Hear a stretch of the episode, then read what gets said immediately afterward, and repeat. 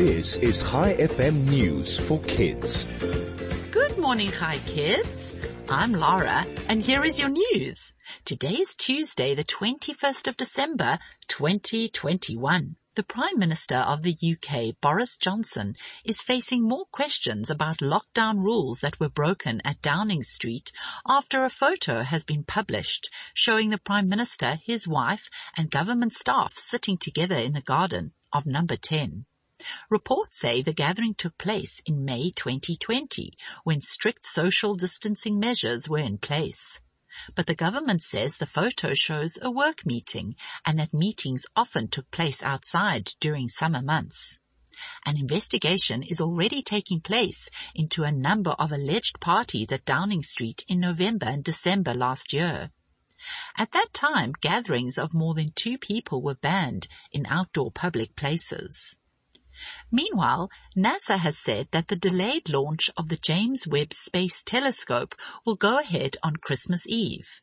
The telescope is the successor to the famous Hubble telescope and will be the largest and most powerful telescope ever to be launched into space. The project, which was started in 1989, originally aimed to launch the telescope into space in the early 2000s.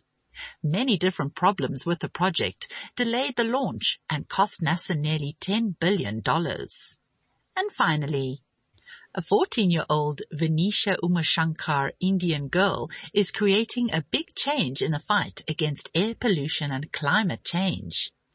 10 million ironing vendors in India press clothes from their carts and burn up to 5 million kilograms of charcoal in the process. Vinisha created a solar-powered ironing cart fueled by clean energy from the sun and it's pollution-free. That makes it more environmentally friendly and safer for vendors. Vinisha is hoping to manufacture her cart in India and sell it at an affordable price so that vendors can easily make the switch from charcoal to solar power.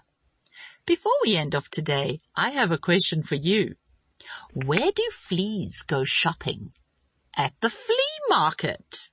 Thanks for listening. I'll be back with you again tomorrow morning with more news for kids. This is Lara, over and out.